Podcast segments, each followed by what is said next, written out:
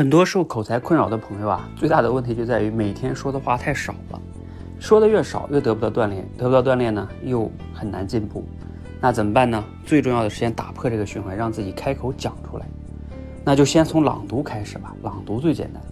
但是呢，如果你一直朗读也不行，因为它锻炼的是你的口眼协调能力，我以前讲过。